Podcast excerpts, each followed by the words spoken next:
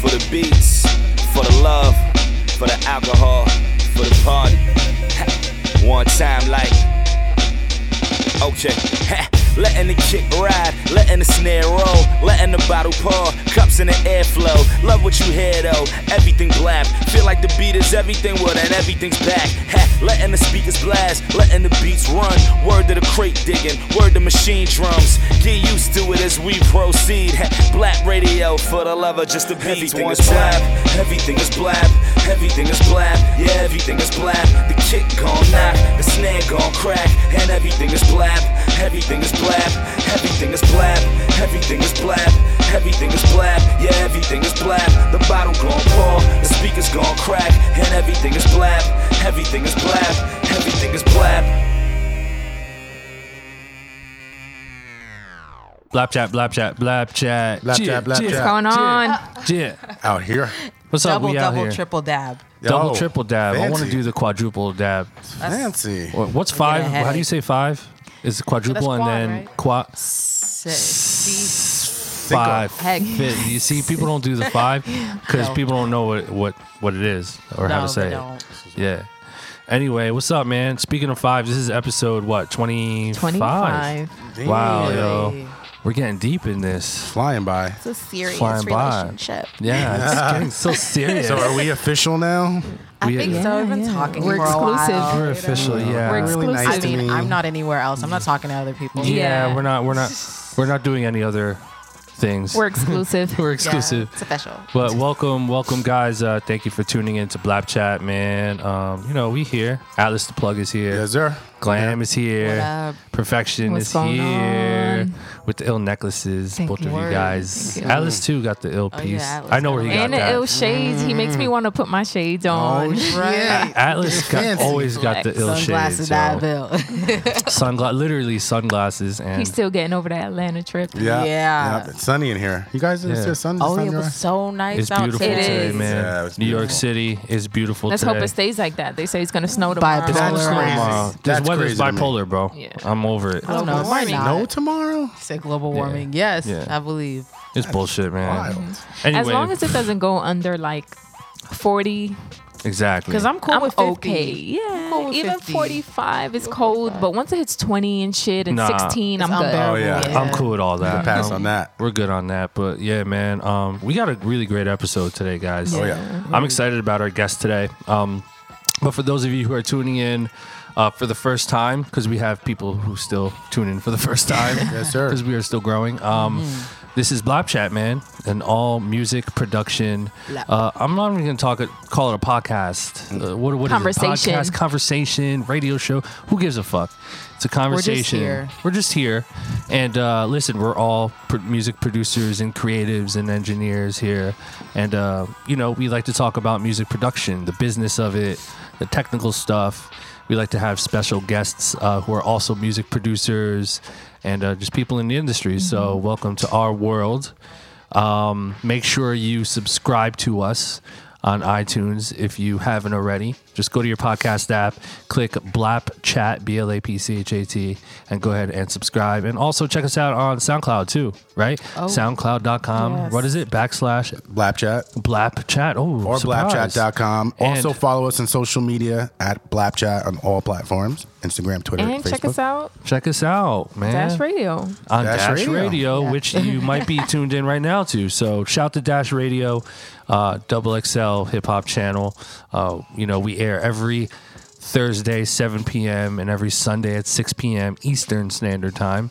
And we throw up on iTunes every Friday. So if you're listening on Dash Radio right now, this episode will be live on iTunes tomorrow, which is Friday. I mean, if it's Sunday, then it's already up on iTunes. So subscribe to us, man. We got a cool show. And make sure you listen to our past episodes. We've had some really amazing special guests in the past. Who we had at? Oh, my God. Supa Dups. Let's slow down. Supa Dups.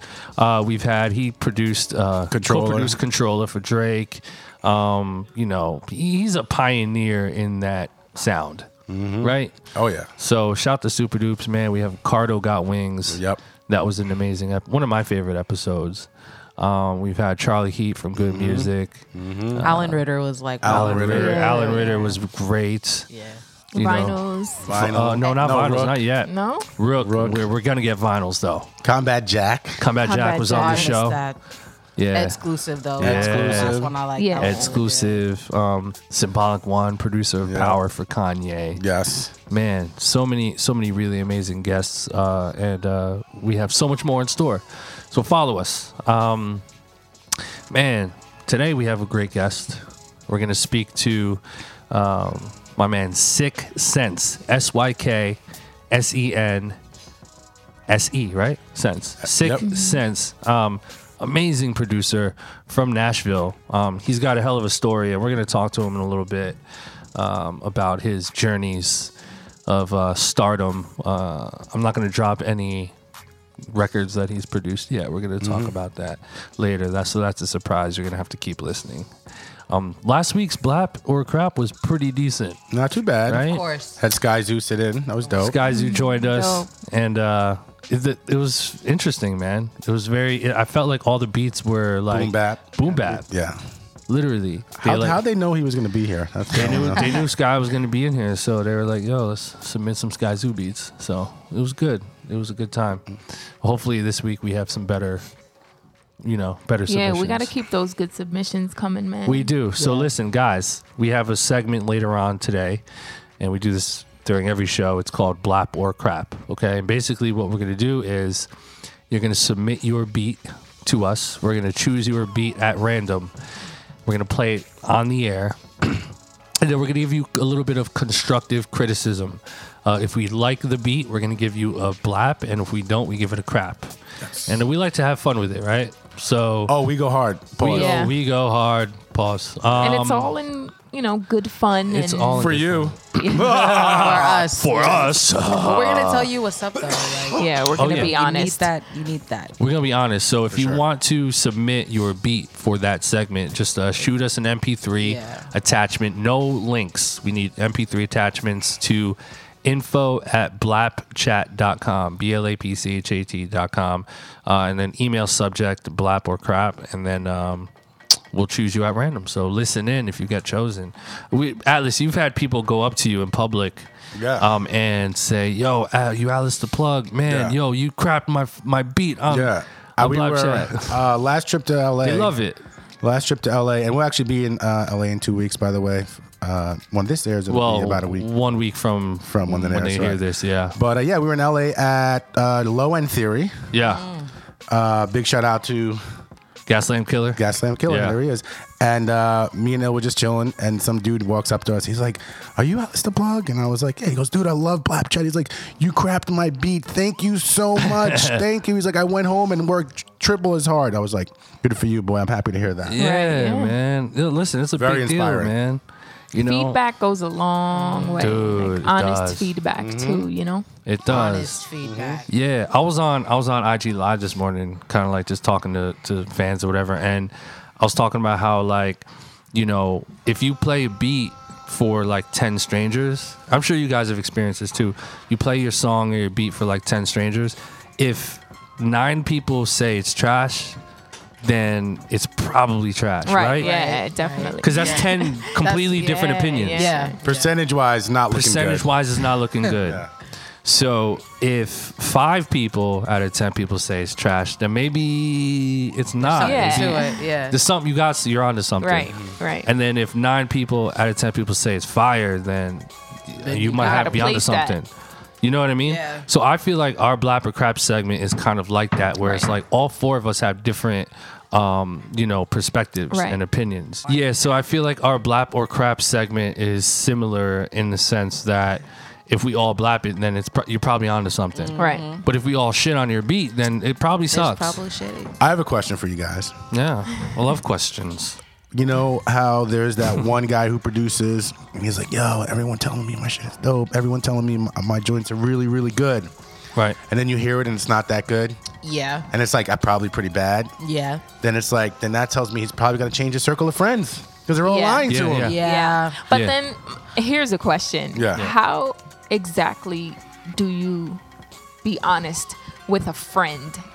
Like, or like, yeah, or someone that like is an acquaintance. Like if it's a best friend, you know, you'll be like, yo girl, like that you gotta, if it's someone you're close to and you can be like brutally honest with, you can. But if it's an acquaintance, you're trying to like, how can I be honest without not hurting your feelings? I don't say nothing. Why? Because in my head, I'm like, your friends are bad friends because they should have been told you to stop. But what if you're the first person that listens to it? I've thought about it because he'll send me stuff, and I've thought about saying like, yo, just stop. Like, it's just bad. Like, that's true. But it's that bad. Yeah. Like, I have a friend who has a couple of friends that, like, rap. And he hasn't sent me stuff in a while, but when he used to, I was like, oh. Not good. Cringing. Did you? Like, so did you tell him, like, this is not good? Or were you just, like, kind of reserved with it? Like, didn't want to feel a little bad? I was a little reserved because he didn't, he never used to send it to me to... Critique it. Well, I guess, you know, people expect you to critique it if they're sending it to you. But definitely. He was never like, yo, I'm releasing this. What do you think? It was just like, hey, this dropped. Check it out. So I was just like, it's already out. So fuck what you think. It's already out. Good luck. See, I think that's where it gets complicated. Because, you know, obviously we all have friends, right? Well, I don't really have friends. Well, I'm just but I don't have when friends. When you have friends, it's like you, by default, you don't want to do anything to offend your friend. Yeah. You know what I mean? So, like, that's where the disconnect is because, like, am I being a real friend by not offending them and just kind of letting them do that? Or am I being a real friend and, like, telling them, yo, this shit sucks? But I think it gets confusing. I think it depends on who it comes from. Exactly. And who it's going to. And who it's going to. The level of friend... will determine the level of harshness. Yeah. So if that's it's someone I'm really good friends with, I'm gonna be like, bro, seriously? Yeah. Click it, drag it to the bottom, to the right hand side of the screen. That little trash thing, throw it in there. Well, that means you're good friends with everyone who submits. Exactly. No, that's why they all love me. That's why they love you. Right. No, but seriously, I think it depends on the level of friend. Like if it's someone that I'm really close with, I'll be not harsh, but just honest with them. Right. You know what I mean? And like, if it's someone I don't really know so well, I will still get my point across, but not as harsh. Yeah. Right. You know what I mean? See, I think it's because you're that type of person that... Like, no, that's what I'm saying. For me, that's... But then it also depends on the person that's receiving like the feedback and the critique because, you know, I know some people that would want you to be honest and when you're honest, not necessarily brutally honest, but, you know, you're honest, they're kind of like, yeah, I hear you, but it's like, so why they don't really care. Why are you asking me? They weren't expecting you to be really honest. What they're expecting you to just fuck with it. And be like, oh, that shit's hot. So it's like honest. You're giving them your feedback, like, I don't think this works. This might be better. And they're like, yeah, but, and it's like, so you're not really, you're not trying. Like, you're gonna stick to what you like anyway. So why are you asking people for their opinion? Here's what I think should happen. This is my advice, just based off of my experience, right? I think that when you start to get people to genuinely like fuck with your music who aren't your friend, that's a good sign. Mm-hmm. People that are your friend, if they fuck with the music, I don't think you should put as much credibility on that opinion as you would a stranger. Yeah. And then the third person or type of person that you want to get to like your music would be like your peers. Mm-hmm. You know, so like other producers, other artists that you respect, right? Because once you get like the validation from like your peers who are kind of on your level or maybe higher, I think that you get to like understand, okay, I'm kind of on their lead, right? I'm right there with them. You know what I mean?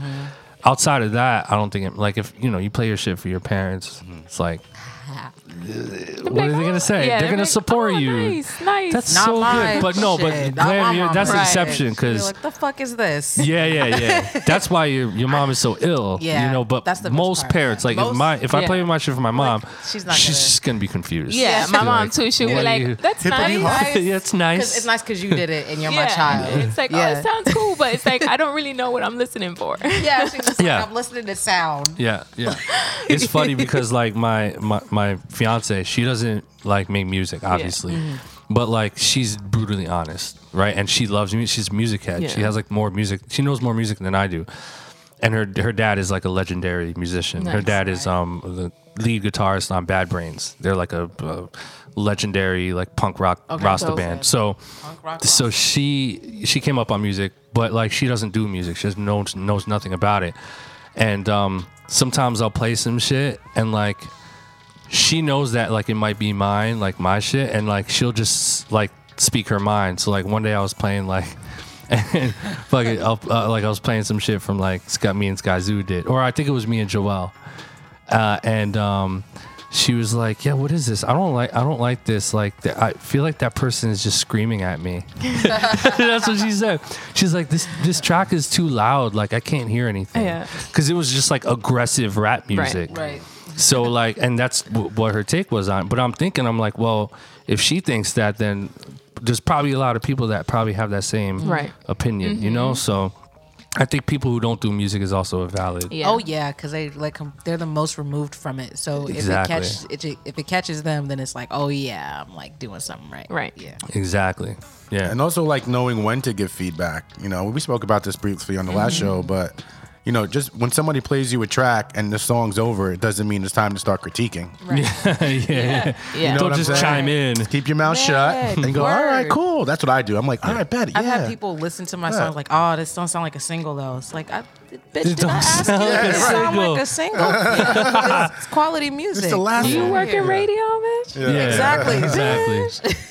Catch me outside. How about that? Don't give that girl any more power. No, please. She's done. Let's get her on the show. No, oh my God. Yo, she needs to blap her crap. She should be. That would be crazy. I give her props. She's taking her 5 minutes of fame and running it for like she's 7 minutes. It. Yeah, I mean, well, damn. Like, I mean, I guess if you're like known for being disrespectful, you can keep being disrespectful. I mean, I saw her back on the show, Dr. Phil's show, and was like, oh, like I made you, just how Oprah made you, and this and this and that. Like, are you crazy? Yeah, no, I didn't see that part. Yeah, she went back to the show. She went bananas. Yeah, and was like, yeah, like she said she made Dr. Phil's show. She said she made him. Wow. She's like, I made you. No one knew who you were. Like if it wasn't for Oprah and me. Yeah. Oh wow. Like she put herself next to Oprah. You know what's crazy about that? That kind of goes in line with like what I wanted to kind of bring up in today's show was. So I've brought this up multiple times in the past, but like I'm reading this book right now. Me and Atlas talk about it all the time. I like bring it up every day, but it's a book called All Marketers Tell Stories, and the tell stories is crossed out and it says are liars. So all marketers are liars, crossed out, tell stories, right? And so basically it's a marketing book written by this guy named Seth Godin. Did I talk about this with you guys? No. Okay, so it's his name is Seth Godin, and he's written like 18 bestsellers, and for the past 30 years, he's been the pioneer of marketing in all businesses. So like his philosophies have been used in pretty much all of marketing for the past three decades. So he has a podcast, and he also wrote this book, and I follow his podcast. I listen to it all the time, and I'm like 3/4 into reading this book, and the shit is literally life-changing because it's not directly about like marketing a product and business. It more applies to just like everything in life, and everything that he talks about in the book is directly relevant to the music industry. So I'll give you guys an example. Like basically what one kind of basic philosophy he follows is like that everything that we experience in life is a story. So like the way that we experience things are all based on stories that we believe in our head. So if you kind of think about it, it's like, well, that's kind of true. Like everything is a story. Like there's a reason why we love watching movies. There's a reason why we're addicted to like Game of Thrones and like all these shows, and a reason why we love music and we follow different artists is because these artists and these things that we follow all have a story, even down to like the brand, right? Like when you go to the supermarket and you see like Tide, right? Tide is like the detergent, but you see like 100 other types of brands. Why do you choose Tide over like the other shit? It's because you trust Tide. Right. Tide has been telling us the same story for the past 50 years. We associate the colors and the Tide logo with like clean clothes, white t-shirts, like what the fuck, you know what I mean? Like the wash and dryer, the whole thing, good smell, you know, all that stuff. So that thought is already implanted in our brain, and our brain has basically like made up its mind and said, yo, like you should buy Tide. Tide is the best. And that's why they dominate that market, and all these other competitors can't compete because they haven't told a good enough story to the people as Tide has. Mm-hmm. But meanwhile, Tide's been telling it for 50 years. They've been super consistent. Same thing with like Starbucks. Right. When you think of Starbucks, mm-hmm. you see the logo. You mm-hmm. think like, all right, cappuccino with the this and that. And it's like organic beans and you got treats and like it makes taste, you feel good. It's clean. Yeah. You got protein boxes. Yeah. Shout out to the $5 protein box because I should be getting through the day. With the cranberry and almond. Girl, say. Right. I the just cranberry and almonds nutrition. That's just good. I wait till October for that the pumpkin joint, pumpkin latte. That's when everybody goes crazy for the pumpkin. I've never tried it. I like pumpkin. I like certain pumpkin drinks. I'm not opposed. That joint is the shit though. But you see, Starbucks is dominating that because they're telling the story, right? So like, think about the music industry, right? Let's think about Kanye. Oh. Kanye is probably what top three. Right now, right? Like in terms of like popularity. Prominent popularity, influence. Yes. Kanye's top three, maybe even top two, honestly. Who would be first? I don't know. God? I don't know. I mean, Drake is up there. I was going to say it would be between but then what about Jay-Z? Right. Jay's up there too. Come on. Yeah. So that's three. Yeah, Jay's up there. But damn, like really just them? Like we got to really think about it because it sounds good. Influence. You know what I'm saying? But I'm talking about influence over a long period of time. Yeah. Kanye, Drake, Jay. Mm-hmm. Yeah. You know what I'm saying? No, it stops there, I feel like. It might. I'm gonna think on that, I think we're good. Yeah. I'm talking about still today. Right, today, yeah. You know? If we think past, then you got to put Eminem in there.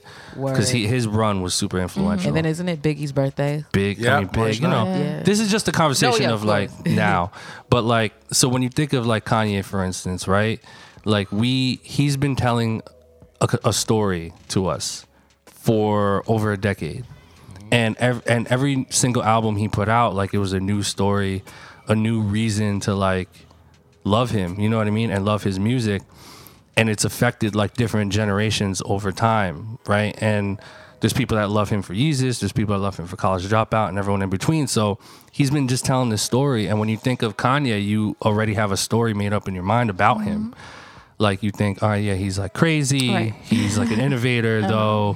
He like did some, you know, like he does crazy shit, but like he's intriguing and he has like Kanye's good fashion. An influencer. Like I hate when people try to discredit him because of There's a little method to his madness. Yeah. He a little out there though. I mean, like I love Kanye to death, but I think it's kind of hard when it's hard to be on that level and have a true concept of reality when you have limitless things around you. You're around like socialites who get anything they want. You know what I'm saying? Yep. You have a celebrity baby, babies.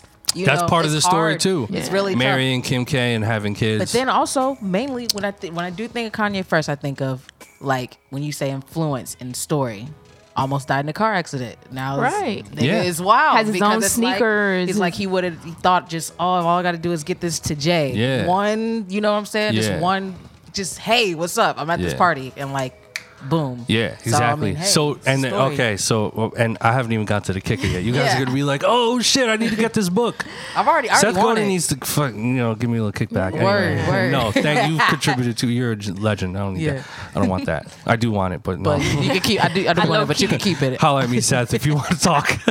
illmind@blabkids.com or hit as plug. Yes, sir. He said yes, sir. So all right. So we're talking about Kanye, right? Mm-hmm. Let's talk about Supreme, right? Same conversation. Supreme brand. Yeah. So Supreme became like the number one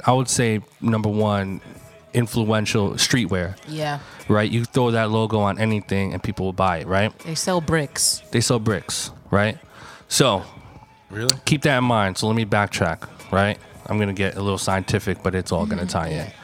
So, Atlas, I think you heard about this. Yeah. I think I told you about this. But chime in anytime. So, think about...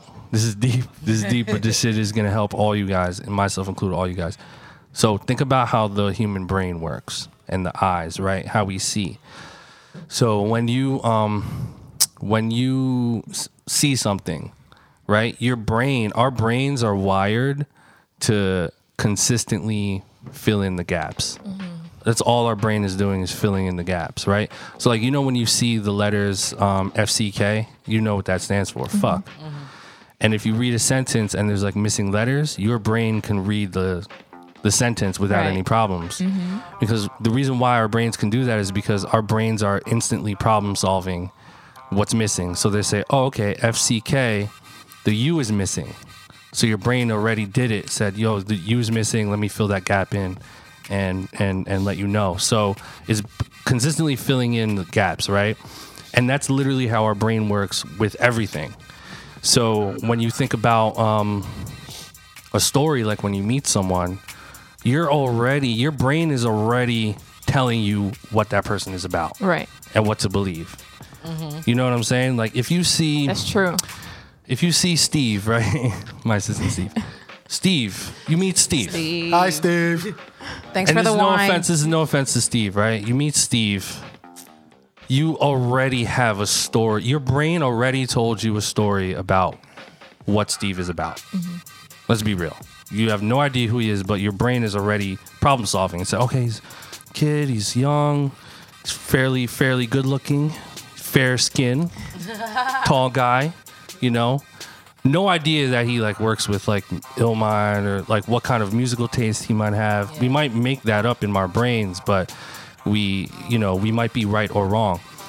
So here's the shitty part and the cool part. The shitty part is that once your brain tells you about something, then it's really hard for you to change your mind. Yeah. For sure. It's almost impossible. Our brains aren't wired to change. So the brain shoots chemicals off and says, don't fight it. Mm-hmm. This is what you initially believed is what it is. Right. And so it takes a lot for the brain to say, you know what? Okay, let me change that and believe the truth. But why do you think? It's just the way the brain is wired. Yeah. It's just the way we are, right? It's a default thing with humans. Do you think that's different than like intuition? I think intuition is different. I think that's like tapping into like a deeper part of the brain. Right. But we're talking about like the conscious level, right? Like perception. So we're filling in these gaps. We're making up stories in our mind and we're believing them instantly. So that's why, back when Instagram, remember when they changed their logo from the old one? Mm-hmm. Everyone was pissed. Yeah, it was ugly. They were like, yo, I don't like this logo. On my phone. Like, this makes me uncomfortable. Yep. And the reason why is because the brain was expecting something else. And humans don't like change. We don't like too much change because then it's weird. It makes us uncomfortable. That's what we're talking about with the brain. So when you... another example, Childish Gambino. Mm-hmm. For you, Atlas. You don't like his new album? Not really. I liked the song he did that was the one that came out. Yeah, the single is cool, yeah. It was cool. It grew on me a little bit, but I was expecting, like you said, something else. And when I heard it, I was like, I don't know. But I will say I also felt that way when Snoop did Sexual Seduction and when Outkast did Hey Ya, I was like, I don't know. Yeah. And then I was like, I love these. Biggest hip-hop record. It took a while for me to get into it, but now I just love them. I think they're great. Exactly. Yeah, but your brain... Seduction? Yeah. God, that's one of the best songs ever. It's the best. Play that at my wedding. There was a video too, right? So much fun. Yeah, so much even fun. The video was fun. Like, yeah, but that wasn't typical Snoop. You know? It wasn't. So that's why it was like, people definitely don't know. But it worked. For me, at least. It worked. Look at To Pimp a Butterfly. How that reaction was. I just read an article on that like today and like how everyone was just like, oh, the left, how it had fans like, but it's like, I don't know. I feel like you have to, it's a perspective piece. Like you can't look at it like, like I have friends who, are white. They're like, Good Kid, Mad City was awesome. Man, like, what the fuck is this? It's like, it's because this was made for... I feel like he saw a level of success and was like, y'all can keep that. Like, I'm going to do what I want to do and I'm going to still get my money and I'm going to still get my merch and I'm going to still have my fans and fuck y'all. And I'm with that. Like, I ride with Kendrick for that. So, But a lot of people were taken by it because it was so different and it made them uncomfortable. So right? Which is understandable. So that kind of goes back to like, what I was talking about with like our brains and how they work. So like this all ties into this one thing that I'm about to say. It really just everything that we do as producers, artists, like you as an artist, Glam, like you at all of us, like if we want to become successful and like sell something, You know what I mean? Yeah, this beat is decent. Is it an iPhone ringtone? It is. That's why I was like, wait a minute. Like, I'm tripping right now. That's why I was like, iPhone ringtone flip. Yeah, Boom Trap 4. Go get it. That's not Shameless. It's my show. Fuck it. Go grab that. Yeah, grab that. So our jobs, if we want to be successful, and everyone listening now, whether you're a rapper, singer, artist, whatever it is, the only thing, not the only thing, but one thing that you should put on the top of the priority list is to tell a story. Mm-hmm. Nothing else matters. The truth does not matter. The truth does not matter. The only thing that matters is how you tell your story. And that is 100% fact. So if you're not telling a compelling story about yourself or what you're trying to sell or what you're trying to represent, then no one's going to care. Words. Right. And telling the story doesn't mean... It's all stories. Telling the story doesn't mean sending a track and then writing your whole life story in an email. Yeah. No. Or sending a cover letter in a resume. Oh, that's a new one. You want to know Supreme story? A few celebrities started wearing it. And you couldn't get it anywhere, right? Right? Mm. Is that true? And people were like, what is that logo? I want it. Mm-hmm. I want it. And automatically those people, that few people in the beginning that started liking Supreme, immediately they just told themselves, like, that shit's dope. I want it. It's awesome. How much is it? Where can I get it? And so enough people made that story up in their mind to the point where when they did release this shit, it was a wrap. Yeah. You know what I mean? Supreme is one of those ones that, like, it says something about you. Like, if you wear Supreme, you outside of lines. I mean, you're like, man, these people are crazy. Yeah. Like, outside for Supreme at 6 in the morning. Yeah, but, they telling this story, so. Bricks, that's all I have to say. Metro cards. That's what I was thinking about. What do you mean they have bricks? What does that mean? It's a brick. It's a literal brick. It's not coke or anything. Right. It's just... oh, that's no fun. I know. No, I'm just kidding. It imprinted in it is like literally their logo. I'm like, what the fuck? Wow. So what do they sell it for? That you can throw this shit at your ass in style. I'm just curious. I don't know. That's what I said. They throw it at people. Steve, what was that brick sold for? 700 that what? Yeah, so you could throw it at somebody with style. 700 for a brick? Yeah. Just print that out. Oh, hell no. 700 for a brick. That's just crazy. No. That's just crazy. And we're not talking about drugs. We're not talking about drugs. A legit brick. So listen, guys, the moral of the story is this, man. Tell your story. Do it through compelling imagery. Do it through compelling video. Do it through the things that you do, like the people you're around. Believe it or not, like when we read about like an article on like, I don't know, like two dope boys, I'll say like an article like, oh, Remy Ma, like this Nicki Minaj. That's part of her story, bro. You know? Which I think Nicki Minaj is actually releasing a song. No. Finally. Hey. I don't think she should. I don't think it's too late. You know why? I mean, I've been seeing pictures all day of her and like Wayne and Drake. Oh. Allegedly. So, but she got back up. I'm just saying. Yeah. Well, my thing is, okay. Remy was good.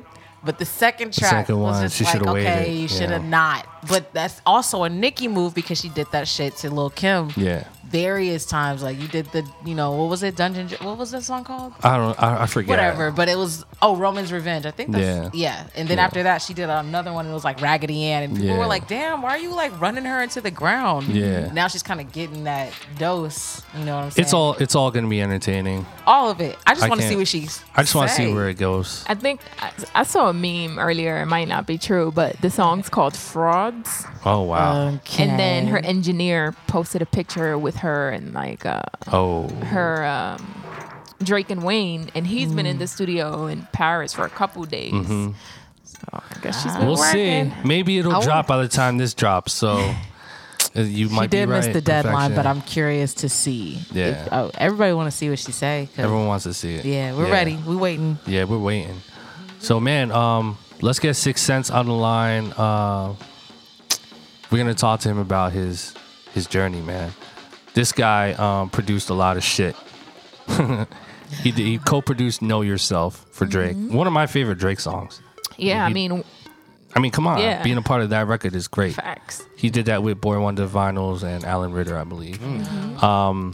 He's also been heavily involved in the young bull, Khalid. I think it's Khalid. Mm-hmm. Yeah. Khalid is a new artist that just dropped his album, American Teen. I actually co-produced the song with Sick Sense on there called Shot Down. Nice. But he did multiple songs in there, and I'm really proud of him because he like low key like found him and like helped groom him, and to be able to do that with an artist is really a big feat for a producer. So for Sick to accomplish that so early in his career is amazing. Mm-hmm. So we're going to talk to him about how he got put on, his story, his journey, and his placements and all that good stuff. It's going to be really insightful. So let's talk to the homie Sick Sense. Yo, Sick Sense, what up, man? It's Illmind. You're on Blap Chat. What up, what up? What's good? What's good, guys? Man, welcome to the show. Let's give Sixth Sense a warm round of applause for joining us today. Thank you. The great Sixth Sense, man. How you feeling, bro? I feel great, man. I feel great. I feel happy. I'm blessed to be here, man. Yeah, man. That's all I can say. Yeah, man. So, first of all, thank you for joining us, man, here on Blap Chat. I'm here with my guy, Atlas the Plug. Yes, sir. Also, you guys introduce yourself. Sick Sense? What's up, Sick? It's Glam. What's good? What's going on? It's Perfection. What's good? Yeah, so we're all producers and creatives here. So, you know, this convo is going to be very half nerdy, half, you know, all production related. Mm-hmm. So cool. I kind of want to, I think we do this for every guest, right? Mm-hmm. So I want to start this conversation with the very beginning of how this, you know, how this all came about for you. So, man, the first thing I kind of want to know from you is, you know, how did you get into music? You know, what got you to just decide one day to just start creating? Man, I can't even say. As a kid, I mean, it's been with me since I was born, I can say. Mm-hmm. Like my grandfather, he would always have like a keyboard in the house just playing music just since day one. I mean, it was his love. So all his kids, he had 9 kids.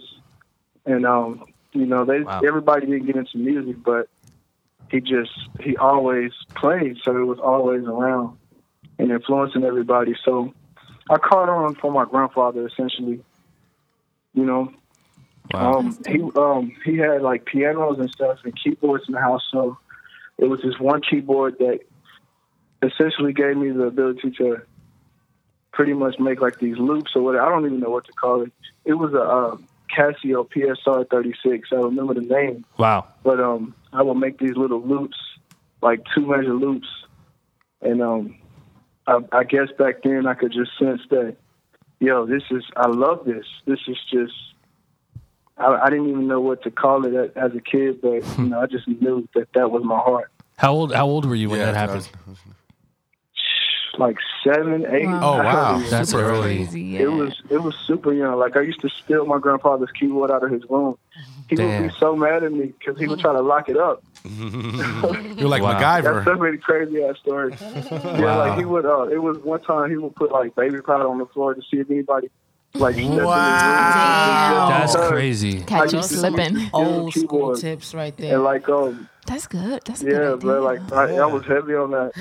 But eventually, like, I got my own computer, and my first doll, or whatever you want to call it, was MTV Music Generator. Hey, so that was mine too. Yo, that shit was ill, right? Hell yeah, on computer. Like, I saw it on PlayStation before, but when I got it on computer, it really opened up a lot for me because you could export your stuff out. Yeah. So when I figured that out, it was up from there. That's crazy. You know, people don't give MTV Music Generator enough credit. Oh. Cardo got wings. Cardo got wings started on MTV Music Generator too. That was for the kids that were like. We were like, yo, we can't afford an MPC. Mm-hmm. We can't afford a Triton. Like, because this shit was like 2, 3, you know, stacks. But you can get MTV Music Generator because you got PlayStation. And this shit was like $50.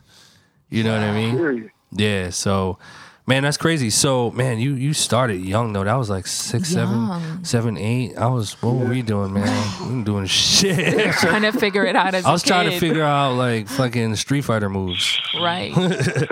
Yeah. So, all right. So you started on MTV Music Generator. When you were making beats on MTV Music Generator, were you, like, showing them to people, or like already like kind of like working with people, or was it you were just like having fun with it? At first, I was just essentially studying like the people that I looked up to, like Manny Fresh, Switch Beats, Dr. Dre, and I was like, and Neptunes as well. I would just study like certain things, like a hi-hat pattern or something, and I would just master it, or at least try to on that program. So that's how I started. I was just remaking beats that I just loved as a kid. So my mom would come downstairs and she would hear me, and she just gave me the most encouragement. I feel like those beats were trash though, but she told me that, you know, I had something. So she pushed me and she encouraged me and supported me just in those early moments. Wow. But, yeah, that's what I did. Crazy. Well, so you had that early support from your mom, from your folks. Mm-hmm. Yeah, that's good validation. We were talking about that earlier, how, you know, it's important to just kind of have some type of validation along the way to know like your shit is like decent or like you're on the right track. Right. So. Oh yeah, that's important. Yeah, that's good. So you're making these beats. So then, you know, you're obviously really young. So you're in school. What is this kind of like consuming all of your free time? Are you like at the point where you're kind of like incorporating it in everything you're doing, or was it kind of like a hobby at first? Hell yeah. No, it was everything for me. Like I had a job, and I was just building on to my little setup. At first, it was a computer that my uncle gave me, and I had the program. I was making my beats, so I needed speakers next. I got a little job, bought like some computer speakers, and I gave my mom the rest of the money because I didn't need shit else. So I was like, I'm cool. So I would go to work, come home from school, and just make beats. My first beat I sold was like 11th grade. Because I don't even remember the guy's name, but yeah, that's when it really started to kind of. Wow. I don't know. That's just when I started to just take it and run with it. At that point, man, I just knew I could do something. Wow. I never thought it would be like this. You know, this is like. Where I am now, what's happening now? It's just this is a career. Oh, we're gonna talk about all that. Trust me, bro. So and there's so much to talk about. Wow.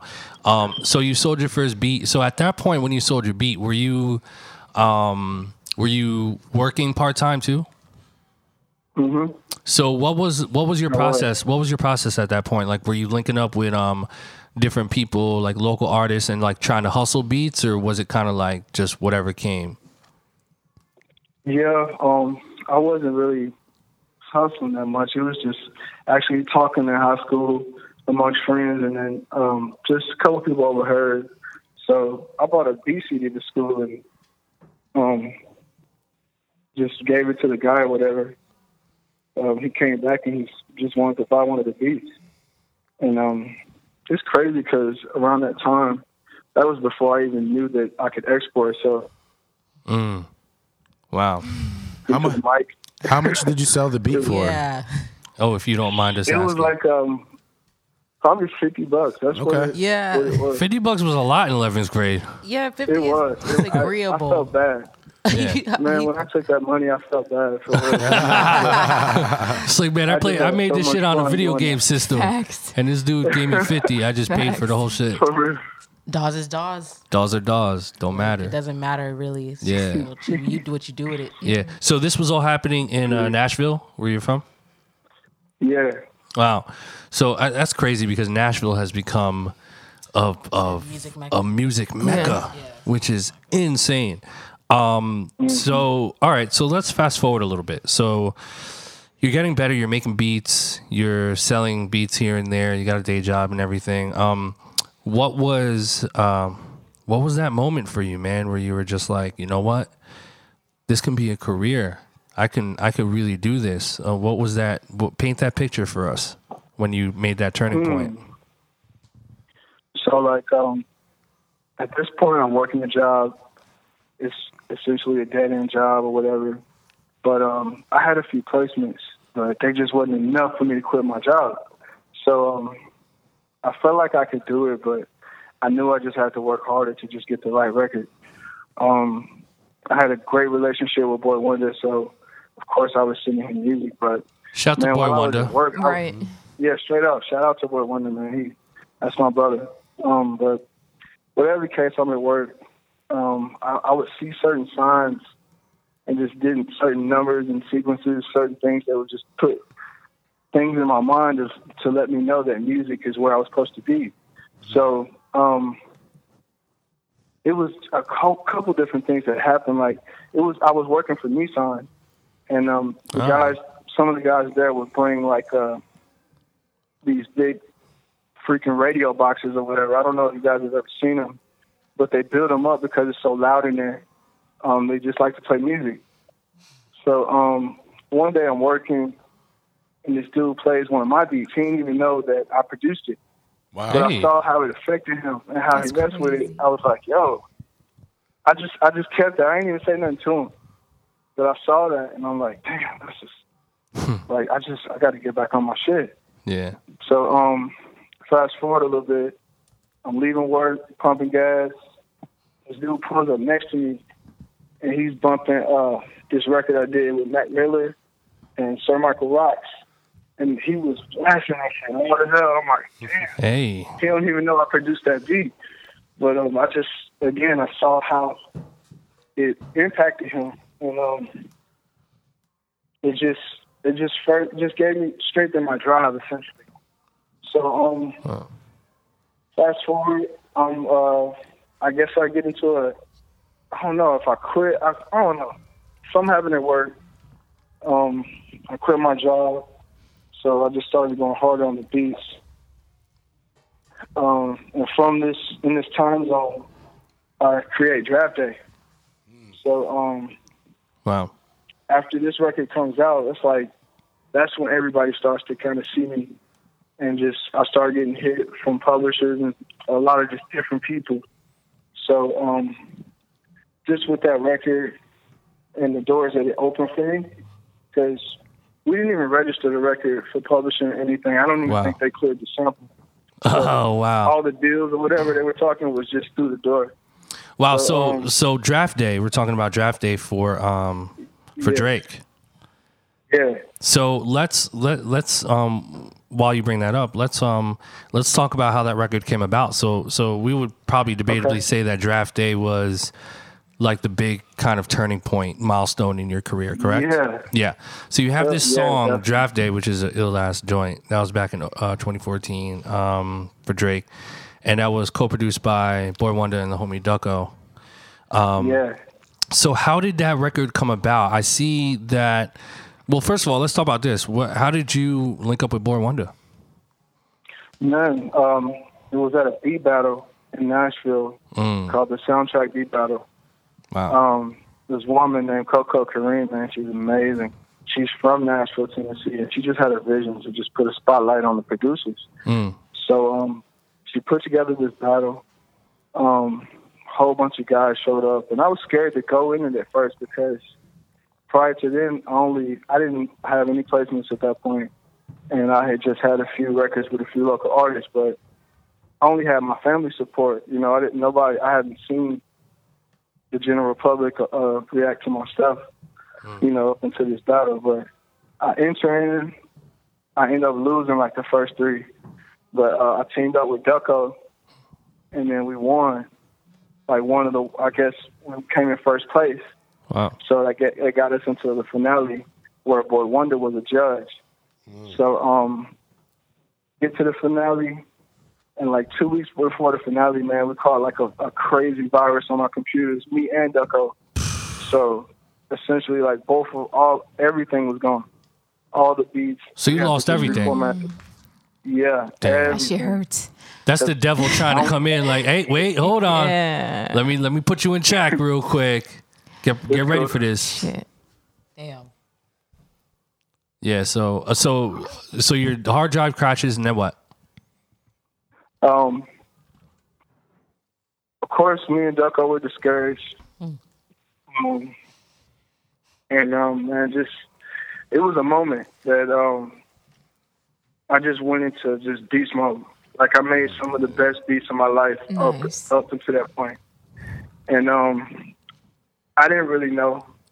But when I got to Ducko house to show him the beats, he was like, damn, these shit's crazy. He went crazy. Yeah. So it gave me confirmation, like, okay, we might have a little something. This whole 2 weeks, man, we was just working, like, nonstop, barely getting any sleep. Get to the battle. Got to meet Wonder, Brian Michael Cox, and it was a third judge that I don't remember. But, man, we were knocking everybody out left and right all the way to the last round. Wow. Ended up losing, but Wonder came up to me, like, right after and was like, bro, don't worry about this. Let me get your information. Oh, so you really won. So you won that. Yeah, don't worry about nothing. No disrespect to the person, the producer that knocked you out that final round. Right. Congratulations to you. But that usually how it goes. Second place worked that day. The losers always do bigger and better things from the actual person who won. Yeah, because it's not necessarily always that you're a loser. It's just you didn't work for the people that were there. But you know, like even when Beyonce did Star Search, it was like they look at it like, damn, they lost. You know what I'm saying? It's just like same thing. Same you lost a beat battle of Kanye. Yeah, I did, man. Like, shit, you know what I'm saying? Yeah. And then Kanye won, and then I became shit. No, I'm just kidding. Yeah. So all right, so Boy Wonder comes up to you, gets your number, and then you guys link up. Yeah, I sent him a bunch more beats, and then he told me that he wanted to sign me. So, for me, from Nashville, you know, I didn't even, I was just a local producer up until that point. And, of course, you know, I was like, signing with him, that's going to give me access to the people that he produces for. Right. So, it was a no-brainer. Mm-hmm.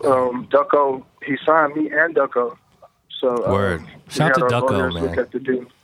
Straight up, Ducko's the homie, man. I've been Ducko is so ill. He sent me this dude sent me. We were talking, and he would send me like samples and everything. We collaborated on a few things, and there was one joint he sent me, and it had a snare in it. And yo, I swear I used that same snare on everything, man. That's a Ducko snare. I didn't even tell him this yet, but he'll probably hear this now and be like, what?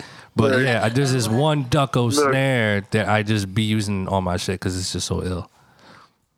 Man, Ducko's ear is something special for real. Yeah. So you linked up with Boy Wonder. Man, so you linked up with Boy Wonder, you and Ducko. And so what? So from there, now you're on a roll. I'm assuming you're collaborating with Boy Wonder.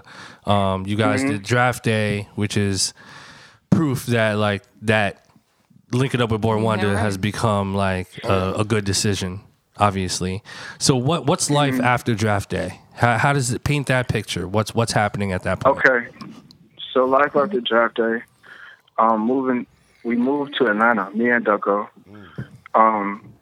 we moved with a homie because we really didn't even have enough bread for a place. So we moved with a homie. We were staying in like a couple of the rooms there until we built up enough bread to get our own spot. But we was down there, like, sleeping in studios and stuff. You know what I'm saying? Just grinding. And met 2-9, linked up with our homie DJ Fool, and we created this group called The Fam. So we just clicked up. And, you know, just sometimes it'd be us three in the studio. But Fool had a spot in Atlanta. He was there before, so it was really me and Ducko that was kind of out there. But after Draft Day, we're just grinding. And I'm still sending beats to Wonder, of course. Mm. And just through this grind, Sixth Guy comes out. And I messed up the timeline. I actually made Sixth Guy in Nashville. Wow. And then that's crazy. I sent it to him when I was in Atlanta because I didn't even think it was done. I just thought it was some shit or whatever. But I sent it to him when I was in Atlanta, and then that's when he sent it back to me with Jake. But, man, it was really just this point in time, I would say over like 3 weeks where just shit was just happening like crazy. Wow. Like Sixth Guy, Know Yourself. It was a record with Jamie Foxx and then the Ludacris record. Like, just things was that the same, so fast. Was that the same year you did Backyard for Travis? Yeah, and that too. That as well. Backyard as well. Big year, 2014, right? serious, man. That was a big turnaround for me. Crazy. So especially after losing like everything from your hard drive, like on. You went from that to that. It's like it's come like on, shit. Bro. Thanks. Yeah. Glad I lost that. Yeah. You needed that. You appreciate that loss. That was that last swift kick in the ass. You was just like, no. That was a test from the universe. Yeah. No, like, let's see what you do. You could have easily threw your hands up and like, you know what? Fuck that. Take that L and make it a win. You have to turn up off that energy. You do. Yeah. You have to turn up off the energy. That's my attitude. Yeah. Like, anytime I lose a beat, because, you know, it happens pretty often. Well, not often, but it happens. It happens. I go harder. I pretty much put in my mind, all right, that wasn't good enough, obviously, so now it's time to go harder. Amazing. No, that shit is true. Yeah. So speaking of these like Sixth Guy and all these joints you did for Drake, Know Yourself. That's a fan favorite.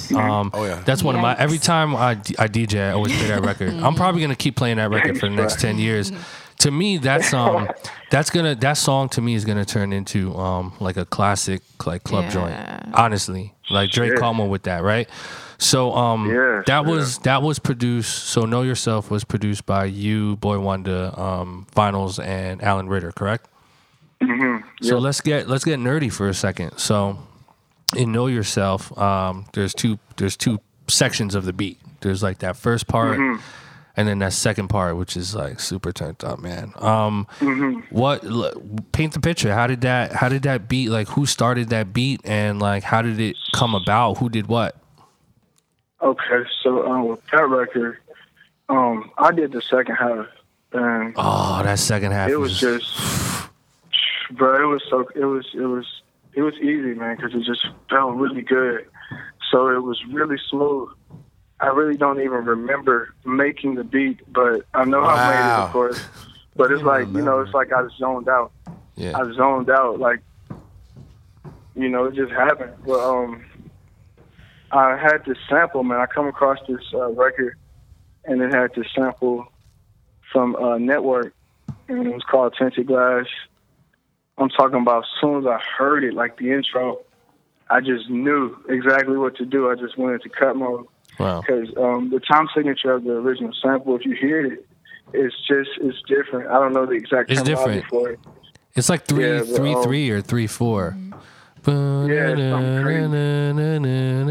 Yeah. Damn. So I just wanted to change it to where it was like 4-4 and just make it where I could, you know, just essentially bang it out. Yo, that 808 when it comes in, yo, that might be one of the hardest impact moments in music history, bro. I swear to God, yo. Did you know that shit was going to ring off like that, though, when you made it? I had the bass and the sample first before I put the drums on there. So, I didn't know it was going to do that, man. I didn't imagine. Yeah, that shit goes hard. That shit goes so hard. I saw a video of a show at Webster Hall, and they played it. Jesus Christ.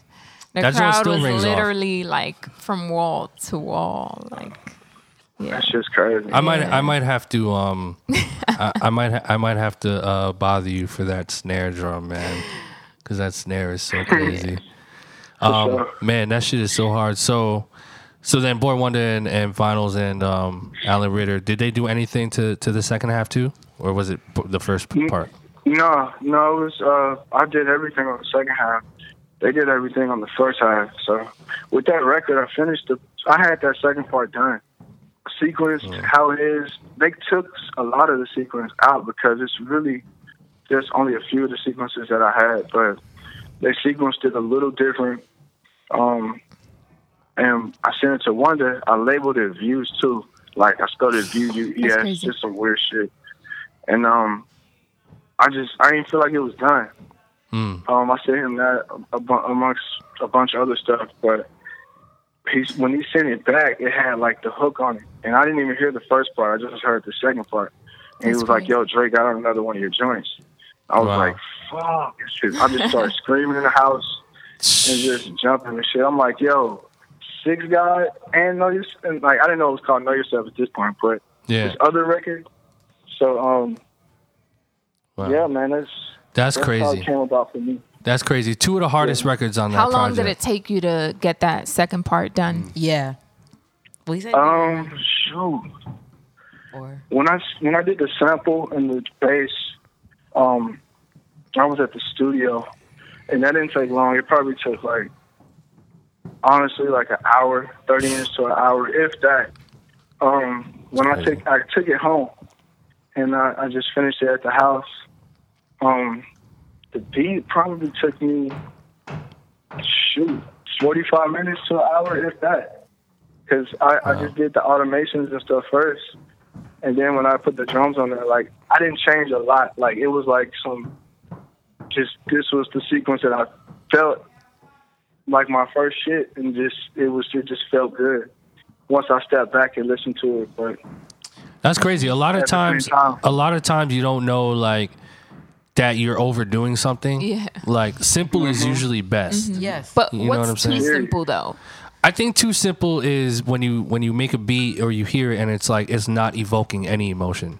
Okay. Yeah. You know, because there's times I make production and I bring some of my guys in and I'm like, what do you think of this? And they're like, leave it just like that. Take that out. Yeah. Mute that. Yeah. And it's the simpler the better. And I'm cool, I hear it. Yeah. But sometimes I'm, because a lot of times, a couple of years ago, I used to hear a lot of feedback and just a lot of people saying add more. Yeah, it's too empty. Same. And I'm just and I'll be like, what the fuck? It's better that way. Yeah. And now it's you hear a lot of production and it's super simple. Straightforward. And it's straightforward. Yeah, I guess it's just like you said. It's the emotion that it gives you. That's it. Exactly, and also I think when you most producers I notice overproduce, right? We're all guilty of it, And so I think the good news with that is if you're overproducing, at least you could take shit out.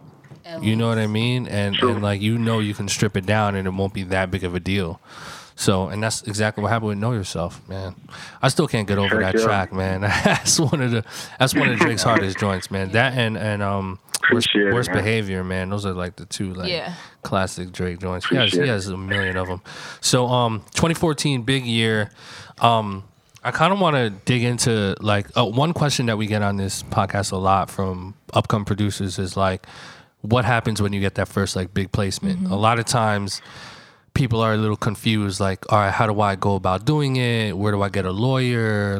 How much do I get paid? Mm-hmm. What's publishing? So, can you kind of break down without, disclosing too much personal information that you don't want to give away, but, how did you kind of, approach that situation, in terms of, the publishing opportunities and the attorneys mm-hmm. and negotiating and all that stuff? How did that process go? So, man, with me, I had a lawyer initially that I went out and found, but I didn't know that I needed an entertainment lawyer essentially. So this lawyer didn't know what she was doing, so pretty much put me in a bad situation. The lawyer I have now, she came to me just through Twitter, just some casual conversation and. I didn't have that many placements at that point, but, I just rock with her energy. So that helped a lot in the decision when I felt I wanted her to be my lawyer. So you trusted her at that point? You already, trusted her? Yeah. Good. Straight up. And, I felt just how she rocked with my music, that she slick, went harder than me for my own stuff. So that's what you want when you're looking for a lawyer. And management, you want somebody that'll go to bat for you. Yeah. Just as hard as you. It's hard to just seek out that. It's hard to find that. So. Exactly. So that's good. You already had an attorney that was in place already, trustworthy enough for you to mm-hmm. Continue to do business with her. Yo, from the very jump. So my story, I'm lucky, or let's say blessed. Because she saved my ass on my first placement, I tell you that. I almost got my head cut. And I won't say who, I won't say what, but they sent me a contract. And they was it was A&R. And he was just trying to take 50%. Ooh. You know what I'm saying? Of the advance. Whoa. He didn't do nothing but place the record. He wanted 50% of the advance. 50% of the publishing and just 50% of the royalties. And that was the A&R? 50% of your life. Yeah, it was. That's illegal, bro. That's not even legal. He wanted on that record. Say it again. I sent him the beat, and I reconciled with him after that. Like, we went through a little something after I figured out, because it was my lawyer that saved me. And she was like, "Yo, okay. I'm so glad you didn't sign this," because he was trying to pressure me to sign it too, and he was almost putting me in a situation where I was like, if you don't sign this, the record's not going to be on the album. Damn. So I was like, nah. So did you have a vibe? Did you have a vibe about the contract? Because I've gotten contracts too, or like maybe anyone else at the table. You just get something, you're just like, I don't know. Like, I'm looking at this, but did you already have that initial like, this shit is crazy? Mm-hmm. You can tell based off how people treat you. Yes. You know what I'm saying? Like, this process is not no quick, fast, give me your shit process. Yes. Things take time. Even when things are at their best, they take time. So you got to keep that in mind. If somebody's trying to rush you, or there are deadlines for records, but on the business end, if somebody's trying to rush you, there's something shady going on. You always want to wait. Mm-hmm. You know what I'm saying? And take your time on that, and always have somebody. Yeah, always have somebody take a second look. Yeah. Oh yeah. Mm-hmm. Yeah. For real. Wow. You want to say something? I did that a lot. Yeah. But shoot, man, it's hard to say how to go about that. I would say just you got to reach out and just talk with different people. Yeah. Because I would put somebody on to my lawyer, if I felt like she could handle the person or they were a good fit, I wouldn't mind doing that. I've done that with management and lawyers, so it's just in conversation. You get out there and network, and you can get some good things done. Yeah. I mean, networking is the key. Like, look what happened with the beat battle with Boy Wonder. Yeah. Yo, that shit was fate right there. Yeah. Fate. Literally. It was, man. The fact that your computer crashed and you lost those beats, you could have easily gave up at that point. Mm-hmm. But you decided to go harder, and that was the time that you made those beats for Drake. Mm-hmm.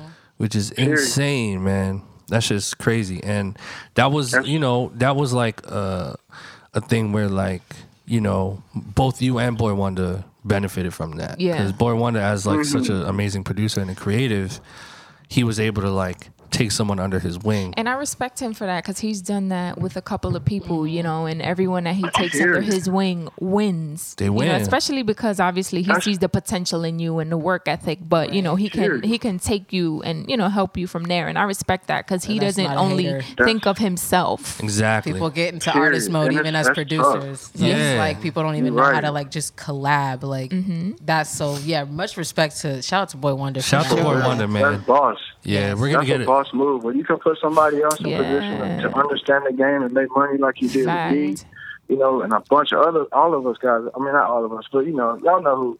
A lot, man. Yeah. 7 who we're gonna get on here. Yeah. Vinylz. Appreciate that. Yeah, and even just helping you place records with like the top artists. Cheers. Like it's difficult for some producers to even work with someone that's not even at that level. So to be given that opportunity genuinely, like. That's humbling. Yeah. You can't put a price on it. Well, you can. And it's 6 to 7 figures. Yeah. And it's pretty decent. It's pretty decent. You know what I mean? Yeah, for real. I mean, it was a big period where it wasn't stuff placing for me even after I signed with Wonder. But just to show you the type of person he is, like he would call me, just and have conversations with me, hour long conversations just about life, and just dude would encourage me and tell me. Like, that's what I was thinking. Like, damn, Boy Wonder's telling me this? The hell? Yeah. And it just made me look at myself. So he would tell me, like, yo, you could be the best, bro. You got to keep going. Do not quit. You know what I'm saying? I know things ain't working right now. Yeah. But you stay patient. You stay persistent. Just keep working. And things are going to change for you. Trust me. Like, money is nothing. That stuff, it comes. It comes and goes. Yeah. I wanted to... ask you a question, because I know earlier you were saying that you had a part-time job and you were working to like buy your gear and just have money in your pocket, and you felt like the production wasn't generating any revenue for you to leave your job. So this is a conversation that we have all the time here on Blap Chat, and just with our fellow producers is like Illmind says a lot of times. Sometimes you put part-time in, you get part-time results. You know, and that's something that I'm always thinking about, you know, because I obviously, you know, I work a regular job, you know, aside from like being a creative, you know. So how was that for you? Like, how much time were you investing in your craft? I was up at like 3, 4 in the morning. And I had to be at work at like 7. Mm-hmm. Like, it was that serious for me. This is every night. You know what I'm saying? Like, I was in the house. I wasn't a clubber. I'm still not. You know what I'm saying? I don't like to go out. And ain't nothing wrong with me. I like people. I like to be around people. It's just music calls my name, and I'm just, I got to be there to just give myself that opportunity to make something great. You know what I'm saying? I feel like I don't always make the best stuff when I'm sitting there, but as long as I'm there and my mind is in the right space, that opportunity is just, you know, it's my catalog essentially. Yeah. So wow, so you're really putting the work in. You were staying up late and like sacrificing sleep and personal life. Oh yeah. I was beating myself up. Like I'm probably paying for it now for sure. But I definitely beat myself up, but my mind was strong, my heart was strong, and I was just busting these records out. And I didn't even know the potential of these records, but you know, I kept going. So yeah, I also like read an interview that you did. I forgot what sample it was, but you mentioned that you wanted to sample it, but you were kind of scared because you didn't want to like mess it up. That was Draft Day. Draft Day, I did like that. I built the sample up and I put the bass line on there, and me and Ducko did everything up until a certain point, and it was beautiful. Like, it was something special, you could tell, because I would show people and they would be like, yo, this is crazy, but even they didn't know. But when I sent it to Wonder, that's who gave it the direction. You know, he put the drums, the hip-hop drums on there, and it just changed the whole vibe, and just that was it. I knew it was special. When he sent me that back, what's crazy is I actually had another record with Drake, but it was some high energy, crazy shit. But I had sent him that thing, and he sent it back to me around that same time. And just the shit was so dope. Drake ended up switching the beat and just picking what is Draft Day today instead of what it was. It was something else before, I'm sure. That's crazy. Yeah, I'm not going to say what that beat was. Yeah, maybe it'll come out one day. No, it's out. Somebody got it, but I can't say. It's just it's weird. Hey, one trade one for the other. Why not? Yeah, placement is a placement. Yo, I tell you guys, like you know, off the record, but it's crazy, and you'll understand why I'm gonna tell you. Oh shit! But yeah. Wow. So, I want to fast forward a little bit, like after that, and talk about Khalid, man. Man, amazing talent, bro. Amazing talent. Yeah. At this point, you guys listening to this may or may not know about Khalid. He just dropped an album recently called American Teen, and you were a pretty big part of this project, man, right? Yeah. So tell me about how you and Khalid linked up, and then how that led to, you know, you guys' record Location, which is his biggest record and kind of the record that established him. That's my favorite record. Yeah. And so how did Location happen? And tell me about how you linked up with Khalid and how that led to like the deal and all that stuff. Okay. So, just, you know, I work with a lot of my friends. Most of my business is with people I really love. And like, these are my homies. So one of my homies, his name is Nick. He hit me. He always hit me with different people, like, yo, listen to this person, listen to this person. He don't even make music, but he just got an ear to be like, yo, that shit's dope. So essentially, he sent Khalid to me, and Ducko too, because you know, we were in Atlanta, and when we heard him, or I was by myself, when I heard him, I was like, yo, instantly I knew, like, this kid is crazy. So fast forward. We get him to Atlanta, and we just sit in a few sessions at the house. You know, just some personal shit. We come up with a bunch of different records, some dope stuff too, like some underground just type shit or whatever. It's nothing like what you hear today. But just sitting there and working with Khalid, we came across we put together Location. Like, I had the melody from my homie Smash David, and like, it had some drums on that before, but I hated the drums, so I was like, yo, strip the drums off.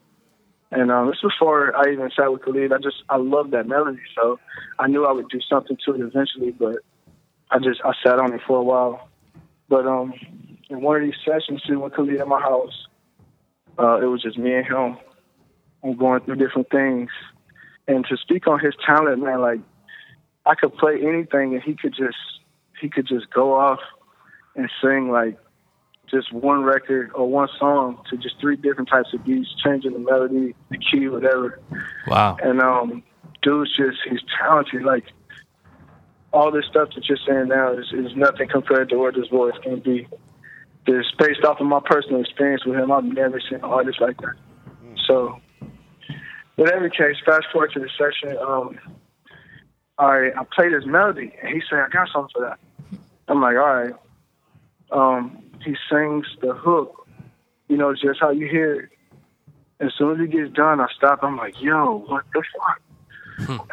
I knew it was something like crazy, not like what it is today, of course, but I felt like, yo, this shit's amazing. So we cut a little rough at the house, I believe, and then we took it to a bigger studio, like the next day or something, and cut just a better quality of the hook. And all we had for about a week or two was just that hook and that melody. So I sat with it and just tried to get a vibe. I didn't try anything on it because, you know, like the Draft Day situation, I didn't want to mess. I don't even know how to explain those situations, right. But I wanted it to be perfect. So, right. True indeed, man. We get to El Paso, and just everybody that's a part of this record was in this session, and it was just the perfect time. And Tanji Ige was there. Nice. I have a homie, Alfredo Gonzalez. He played some keys on the record as well. He was in there, and we get down here to the studio and just it's at the end of this session too. We made American Teen, Hopeless, Shot Down as well. Hey, Shot Down. We did Shot Down. Yeah, by me at Hillman. Hey, one of my favorites. Me and Sick caught one. Shot Down was my favorite. Man, when you sent that back, bro, when you sent that back to me, man, I was like, bro, wait, what are we on to here? Yeah. And then it's just like, boom, man, yo. And it's weird because when I made that melody, I had no idea what it would turn to. It was just like some random shit that I made, and like the fact that you guys transformed it into that song is really amazing, man. So, for sure, man. That's one of many more to come, hopefully, with me and you. Oh yeah, we gotta do more shit. So Khalid is so you guys are doing all these songs and everything. Is this before his deal or after his deal? Yeah, this is before the deal, way before. Wow. Like there was. We knew that he would get a deal eventually. I mean, that was the goal. Right. But just after Location came out and like we then went on Khalid's Snapchat, just it caught wind, it caught fire, and just started going crazy. And the players started going up on SoundCloud like crazy. And that's when people started paying attention and labels started hitting the management team like, yo, what this is like. And then, of course, we had, just all these records like American Down, Hopeless, and a few other ones just on the tub. So when he was doing these meetings, he would play these records, just blow their minds. And it was just like, it was crazy. Wow. So, that's amazing, man. Yeah, man. To be able to be there from day one with an artist. Mm-hmm. We talk about this all the time on the podcast, how that's the goal as a producer. You want to come up with an artist right. or a group and like really develop a sound together. And the fact that you did it with Khalid and that you guys were already homies and everything just happened organically mm-hmm. is really, really commendable, man. So it must feel really good, man. It does, man. Like, to see him doing the things he's doing now, mm-hmm. like, period. You get the thoughts of, you know, that initial meeting and, you know, like the initial time where you just made the decision, like, all right, yeah, I definitely want to work with this guy. Mm-hmm. And it's crazy to see that. Yeah, crazy. Well, hopefully the album performs well. I think it will. I think it's on its way. So me too. Yeah. Me too. Man, so Sick, what is in the works in the future, man? I know, you know, whatever you can disclose. What's coming up, man? What's on the pipeline? Bro, of course, I'm working with Tiller on his second project. Yeah. So that's essentially my main focus right now. Just getting him a good vibe. Possibly got some stuff with Kendrick. I'm keeping my fingers crossed. Hey, prayers up every night. We're crossing our fingers for you, homie. Right. Let's get that Kendrick placement, man. Yo, I can't wait, man, because it's such a dope combination of people like involved in that record. You know how this industry is. I'm not even gonna be mad if it doesn't happen because I understand how things work. Mm-hmm. But you know, we're hoping for the best because we put a lot into that beat, and we'll see. Yeah. So with that coming out as well, I don't know about anything else. I'm looking for more artists to work with. So, like up and comers, we're always on that journey. Yeah. I want somebody new, so you know we can create something to uncharted territory, some shit like that. Yeah. We're all on that journey. Exactly. I mean, that's the fun part about this is being able to just go into uncharted territories and just do some shit and do some new shit, man. Exciting stuff. Yeah. So, man, this is, I feel like glam is so funny. I feel like this is the beginning of just a brand new chapter for you, man. Like, shit's only gonna get crazy from here, man. Like, even if the Kendrick thing happens or not, I think outside of that, something else is gonna come, bro. Like, this time next year, just imagine like how much you would have done. You're about to do in the next 12 months. It's bananas. True. It's crazy, man. Right, man. Yeah. You guys have any other last minute questions? No, I just think it's, you know, really dope how you found a young upcoming artists and stood by their side and kind of helped groom their sound and put, because, you know, like we said before, we talk about that all the time. Producers ask like, well, what should I do? I don't know how to get a placement with this. It's like, dude, don't worry about a placement. Just find some up and coming artist that you really believe in and just build with them. Yeah. So kudos to you for that. Make good music, man. Mm-hmm. Word up. Cheers. Exactly. Thank you, man. What keeps you like motivated and inspired to like get up every day and just keep going? Oh, I'm a father. I got kids, so and they stay with me in the house. So nice. I get up, and essentially, you know, I get them going to school and stuff, and I get started on my work. But beyond my kids, and you know, just maintaining my household, I feel like I just really want to put something good in the world. Like I like to be different. You know, it's nothing. I know it ain't nothing new under the sun, essentially, but I like to just give a different perspective on things. Mm-hmm. Yeah. So are you? That's what drives me. Are you still kind of like the conversation we had earlier about you being scared to like try things and, you know, send things out? And do you still feel like that? I love that feeling. Do you still feel like that? I love that feeling. I love it. Yeah, because it's like I like to be uncomfortable because I don't know where I'm gonna go from there. Yeah. And that's how I make my music. Like it's like I get lost. Yeah. And I was like, yesterday I was making a beat and I was sampling like this thing and then I don't know, it's like I sampled the same thing like 4 times. I'll have to show you. Like FL and Edison is a real special machine, but it's like I went into the sample like crazy on some Inception type shit. But wow. Yeah, like I like to just get lost, and sometimes it don't sound pleasant, you know, but when that thing come about that just starts to pull on your heart, like you just like, oh shit, that's what I look for. Yeah, yeah, like when you start getting goosebumps when you're making this shit, you know you're onto something. Yes. Mm-hmm. You know, yes, I love it. Man, that's amazing. That's amazing. That's amazing.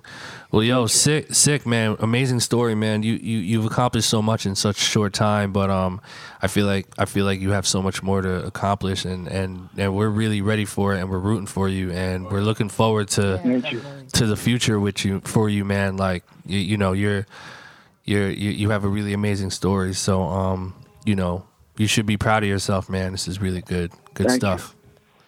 Yeah, so, yeah, man. But yo, Six, thank you again, man, for joining us today.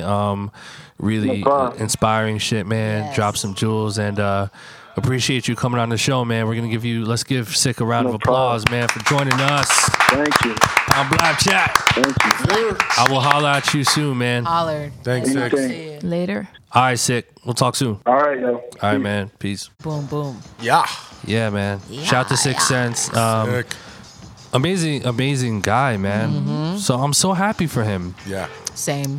Great story. Because, yo, like, you grind for a minute and then, like, all of a sudden your life changes. Yeah. Because you were consistent. Mm-hmm. Mm-hmm. You know? Man. And a lot of times it happens unexpectedly. Like, I hear a lot of producers like, yeah, I turned on the radio and I heard my song. Mm-hmm. Yeah. Wow. And sometimes it's going like hard. Someone called come me. To you. Yeah. Exactly. Comes to you, yeah. This shit don't happen overnight, guys. Just stay on it. Mm-hmm. Don't give up and believe in yourself, yo. He believed in himself. Yeah, that's what it was. He's like, you know what? I lost all these beats. My hard drive crashed, but I'm gonna go harder. Mm-hmm. Why? Because I believe in myself. Mm-hmm. That was the key, man. Major key. We're gonna be saying that forever. Very true. Probably. All right, so we're about to get into Blap or Crap. Yeah. So what we're gonna do, guys, right now is we're gonna go into our email and we're gonna choose at random your beat submissions, and then we're gonna play them live on the air. And if we like the beat, we're going to give it a blap. And if we don't, we're going to give you a crap. And we're going to give you guys some constructive criticism as best as we can, just to kind of help you guys out a little bit. So if you want to submit your beat for this segment of the show, just send your MP3 attachment to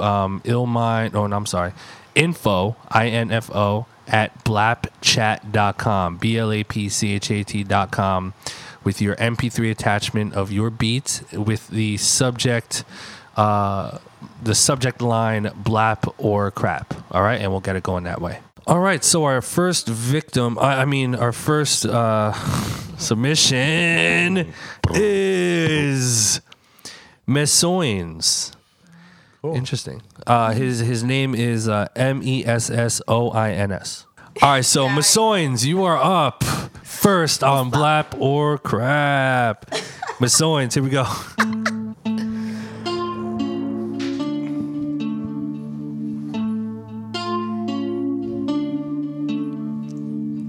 It might be ill or it might be trash. Let's see. So yeah.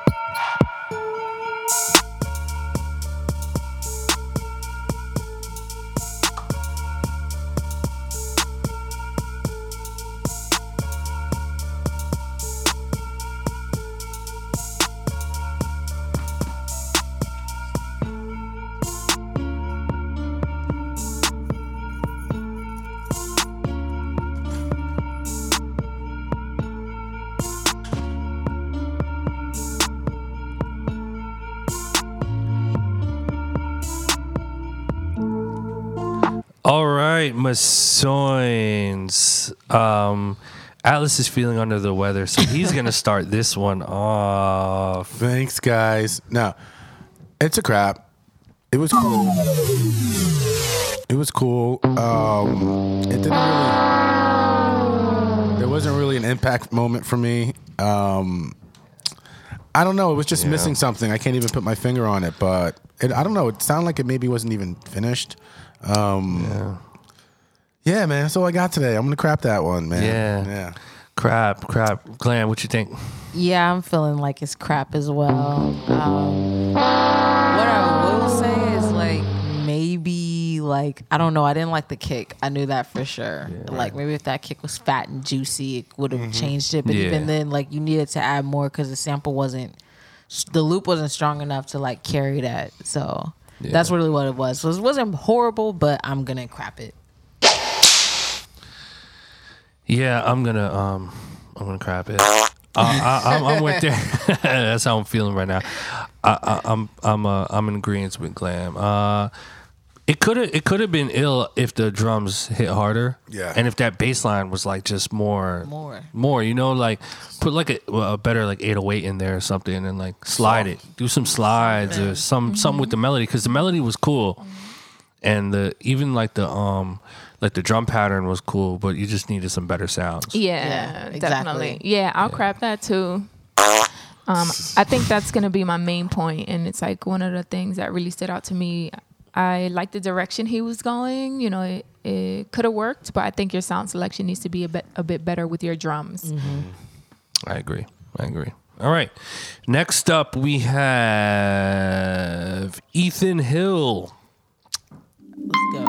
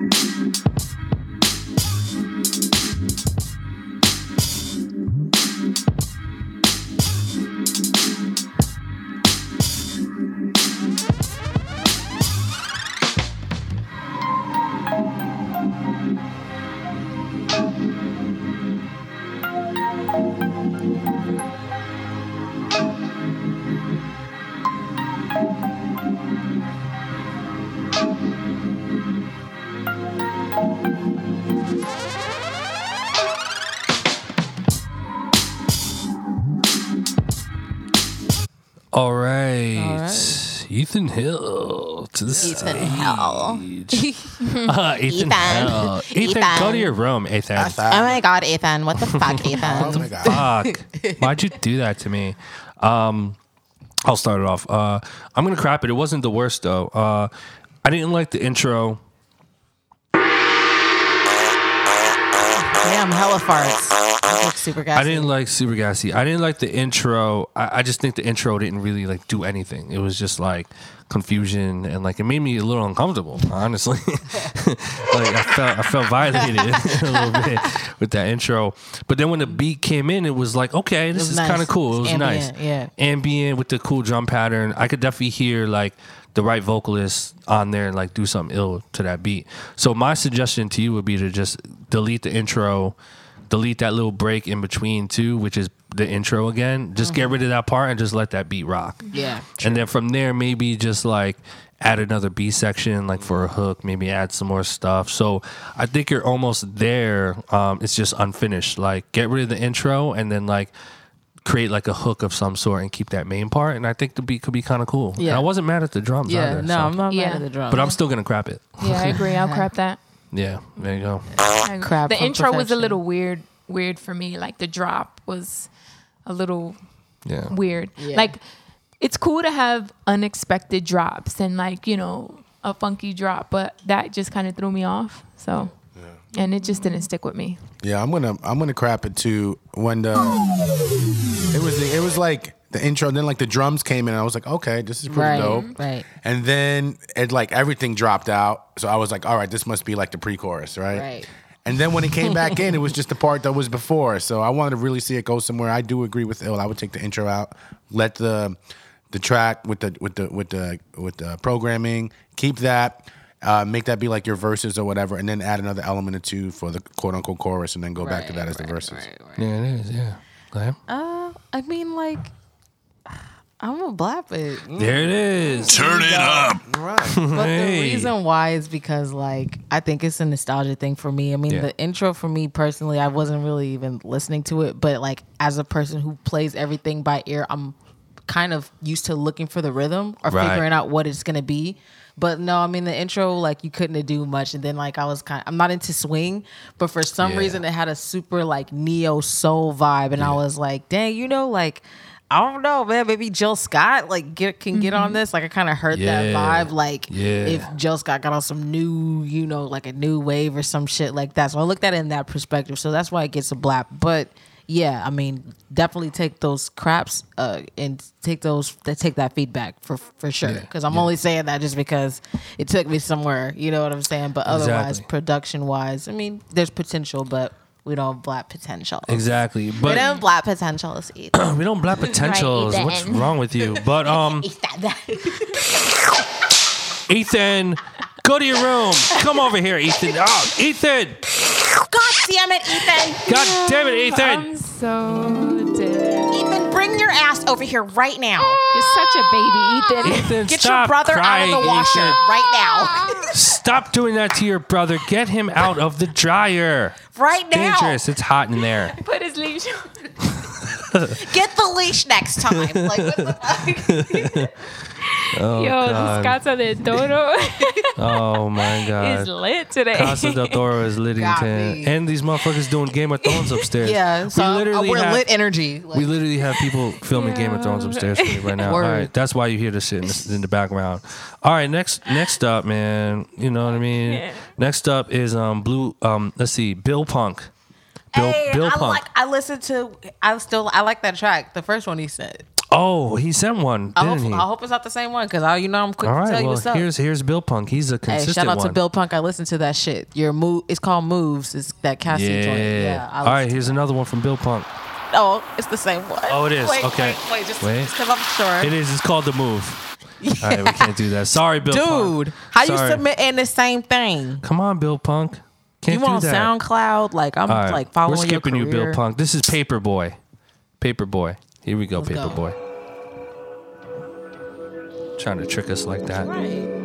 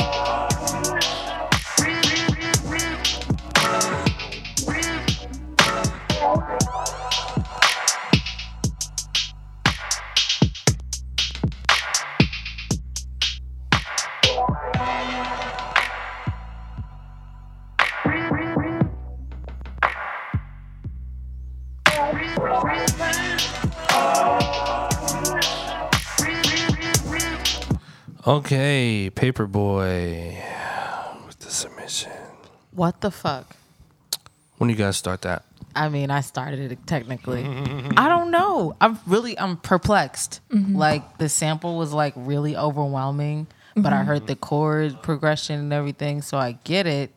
But I don't know. Like, I'm low key on the fence right now. Like, it's really unconventional, but I think the samples was a little obnoxious. Like, you gotta break up some monotony just a little bit. What's poppin'? So I'm gonna crop it, but it wasn't like horrible. Oh, yeah. I think it was, I'm gonna crop it. Where's the fart at? Somebody give me a fart. Give me something cynical. Go ahead, the toilet. Yeah, yeah. Do that. Where is that? Because that's what I feel about that. I mean, but yeah, it wasn't completely shitty. It wasn't shitty at all. But I'm just like, I just don't know how to feel. Yeah, right. I don't know how to feel about it. Like there was something there, but I don't know what it was. Yeah. Right. What do you think, Guy? I'm gonna crap it. Okay. It had potential. Keep it down. I think the main loop part that it had in the beginning. I feel like they could have kind of just kept that, maybe just peeled away just a little. When that transition part came and it just peeled away way too much. It got super quiet. I feel like it started immediately with everything. Yeah, it gave you everything. Yeah, and it wasn't like quite a build up. So. I don't know. I just wanted to hear a little bit more textures in that transition part where it was just super bare. Mm-hmm. And then I think he was trying to filter it and then kind of bring it back in big. Again, it was close, but, you know, we don't black potential, so I'm going to crap that. Crap that. Yeah, I think I'm going to crap that, too. Bingo! Yeah, that's definitely a crap. Definitely crap. I feel like his mix could be better. I agree with Glam. The sample was a bit overwhelming. Like it was just a little too loud. I feel like if he filters it, or like EQs it a bit, you know, those frequencies that you don't need, and then just level it properly, it would be a little more appealing. I like the direction he was going. I actually like the part where the sample came out and it got a little more quieter, because at one point I just felt like it was a little too repetitive. I was like, okay, like I need to switch up. And then he switched it up and I was like, okay, that's cool. But, you know, at first it was just a little too, how can I say? It was just too repetitive. Oh, jeez. Yeah. All right. That definitely, damn. It was way too repetitive. It was loud. I think just work on the mix a little bit. But the direction was cool. But, you know, just touch it up a bit and, you know, take it from there. Yeah. But, all right, well, let's move right along to the next submission. This comes from Marcus A. Bolden. Marcus A. Bolden. A.K.A. MB Keys from Atlanta. All right. MB Keys. He says he loves the show and the knowledge we are all sharing. So... let's see what this sounds like. This one's called Emotions. Does this mean we have to be nice to him? Perfect thing to share. Let's see what emotion he brings out. Yeah, let's see. I'm curious. Let's go.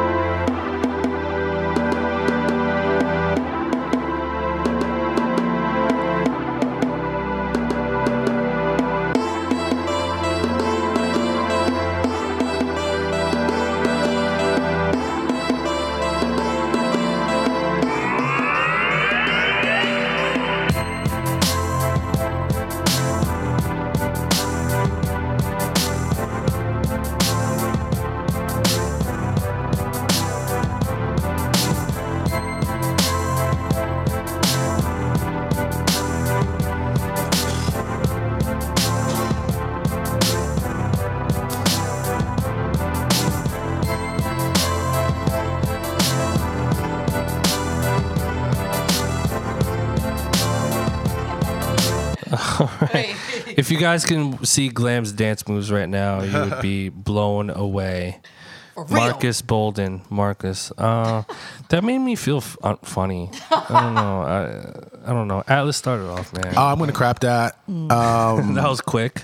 It's interesting. There's definitely a lot of mixed issues with that. Like, for instance, the sound effects and the producer drop in the beginning were super loud. And the sound effects were super loud during, like, those transition parts. And it's just, it was uneventful for me. I felt like it was just, like, stalemating the whole way time. You know, I wanted the kicks to kind of come in more. Those synths, the boom, boom, boom, boom, boom. Like, I just wasn't really feeling that either. So I'm going to crap this one. Wow, crap. What do you guys think? Wow, crap. I think I'll crap that too. Yeah, I'm going to have to crap that. Yeah, I was a little bored. Like, I was bored. It has like something that makes you bop your head, but nothing exciting. I'm sorry, that wasn't emotions. Those were not the emotions I want to feel. Yeah. Like, I'm good. No. Yeah. Sorry. Bum, bum, bum, bum. I don't know. It was generic. Yeah. I don't know if that was the point, but it was just what I said, the effects, just everything, man. Something about that melody was just like, it just made me.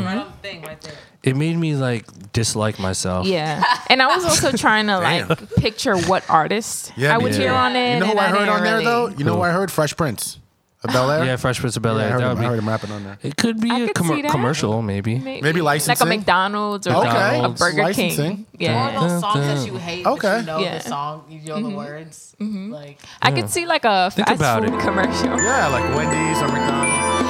Ba-da-ba-ba-ba. Get your You know, McDonald's all day breakfast. I'm loving it. Get French fries and a side of soda for $4.99. Let me get that Big Mac. Okay, let me go away. Go get him. I'm done. You a bad boy, Big Mac, Craig Mac. Anyway, that's why I don't rap, son. Alright, next up, got a couple more here. Next up we have Rhythmatics. Okay. Rhythmatics, okay. Okay. Cool name. Alright, it's very neat. I'm Rhythmatic. Very neat name. Rhythmatics, boy.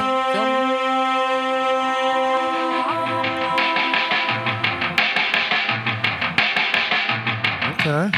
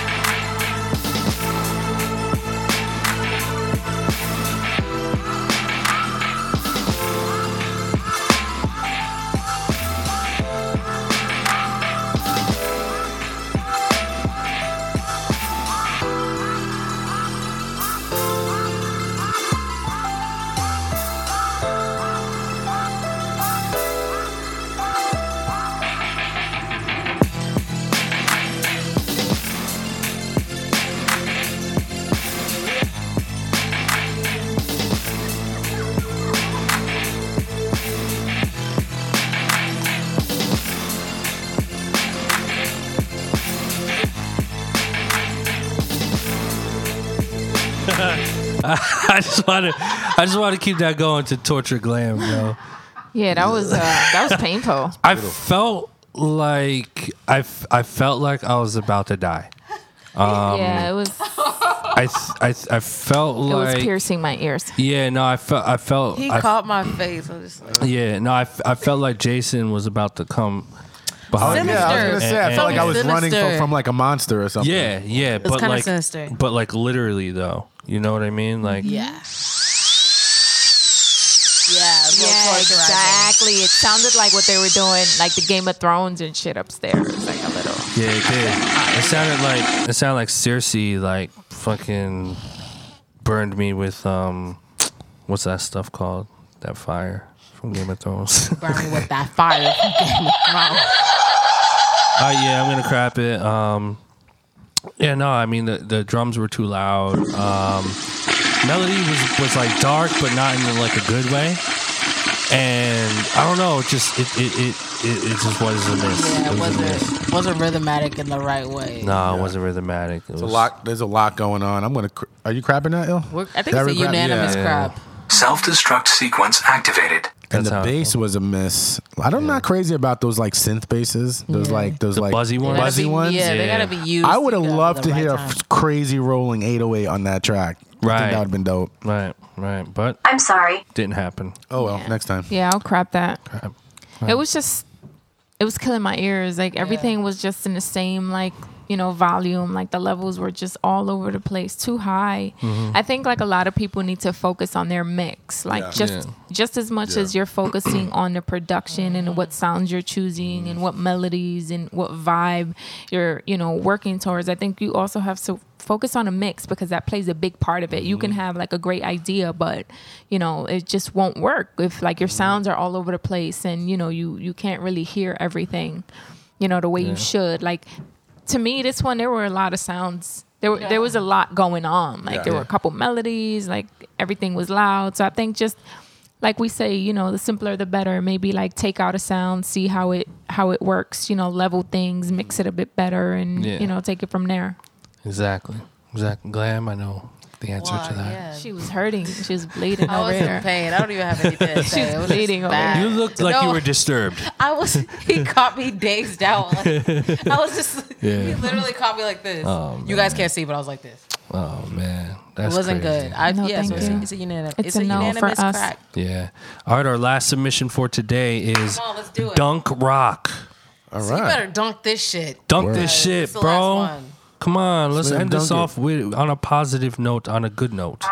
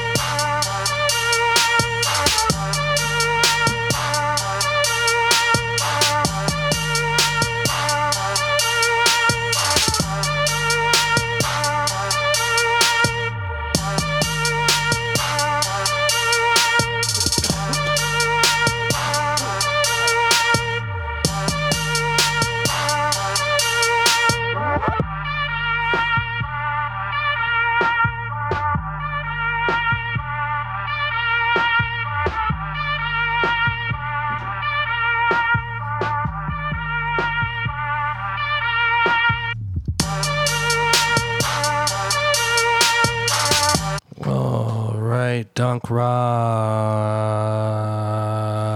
What you feeling? Right. You let me down. You didn't dunk that shit at all. You dunked it in the toilet. You dunked it. You dunked it all right. Yeah. I mean, what is there to be said? I wasn't totally mad at the drums. Yeah. Right. But the obnoxious. Yeah, I don't know. Just after a while, it just got kind of bloody, bloody, bloody, bloody. Goodbye. Blah, blah. And then it just repeated, and then the filter part came in. I guess that was supposed to be his like B section or pre-chorus or whatever. And then it just came back into the same thing that started with, which was the same issue 2 or 3 beats ago that guy had. So crap. That's a crap for me. Perfection. Crapping it. Crap. Again, the mix too loud. Too like you know the melody was just way too overpowering. The idea, I get where he was going. You know, I could potentially hear a couple rappers on it. You know, but just focus on a mix and you know add some versatility to it. Agreed. Yep. Glam, I know what you're gonna say. Yeah. Oh, like gross. It. Yeah, exactly. I didn't like it. Crap. And, yeah, you know, it was an obnoxious. You know, the sample was just like a little obnoxious. The drums was cool, but everything else was just like everything seemed real high. Yeah, like, you know, everything was high up. So you know, check your levels and get that mix right, and you know maybe that'll be half the battle. But shit, that little loop thing was just like it's too obnoxious. Like he's gonna let that be the whole beat. Like let that shit be like the best shit ever. Yeah, so, exactly. That's all. Exactly. All right. Man, what an unfortunate blapper crap. Yeah, you guys got to start sending some heat. Bill Punk would have got a... yeah, he would have. He would have. But Bill Punk, you double dipped, But bro. You know what I think they're doing? What? They're sending their beats more than once because they know... Yeah. All the submissions. That's true. Yeah. But we see you. We see you. Fact. We're smarter than that. Yeah. We're smarter than that. We're smarter than that. So, man, thank you guys for tuning in. Once again, you already know this is Blap Chat. But we before we go, make sure if you're in New York City, you join us on March 30th, 80/20 party. Oh, yeah. Club Drum. Oh, yes. Club Drum, this is what's going on, guys. 10 p.m. Thursday, March 30th, Club Drum.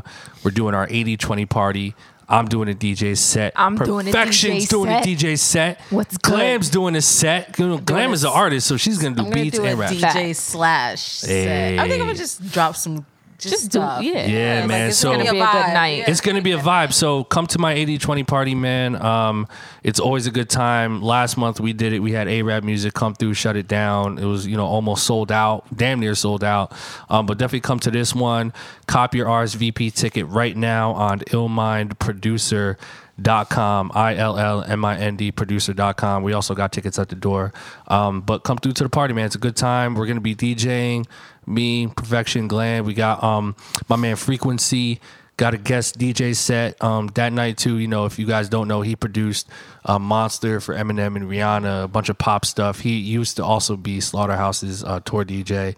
So he told me I'm actually taking him out of retirement because of this party. Nice. So he's got some tricks up his sleeve for sure. And also he was a guest on our show, a couple months ago. So come through the 80/20 party. That's March 30th, Club Drum, New York City. 10 p.m. Trust me, you don't want to miss it. We're going to turn up. New venue, new things. And the weather is getting nicer. So yes, it is. Come through, come out. Fact. Bring your homies and your homegirls and everyone, and we're going to have a good time. Yeah, definitely bring the ladies. Bring the ladies. Yes, I want to see the ladies. We had a lot of females in the last one, so that's, we need more females in the producer community. Yeah, and it's International Women's Day yesterday. Yes. Every day is International Women's Day to me, because the world is run by women. We would be nothing with it. We were just talking about this with Joelle, like how if there was no women, it would just be a bunch of cavemen just fucking shit up. For real.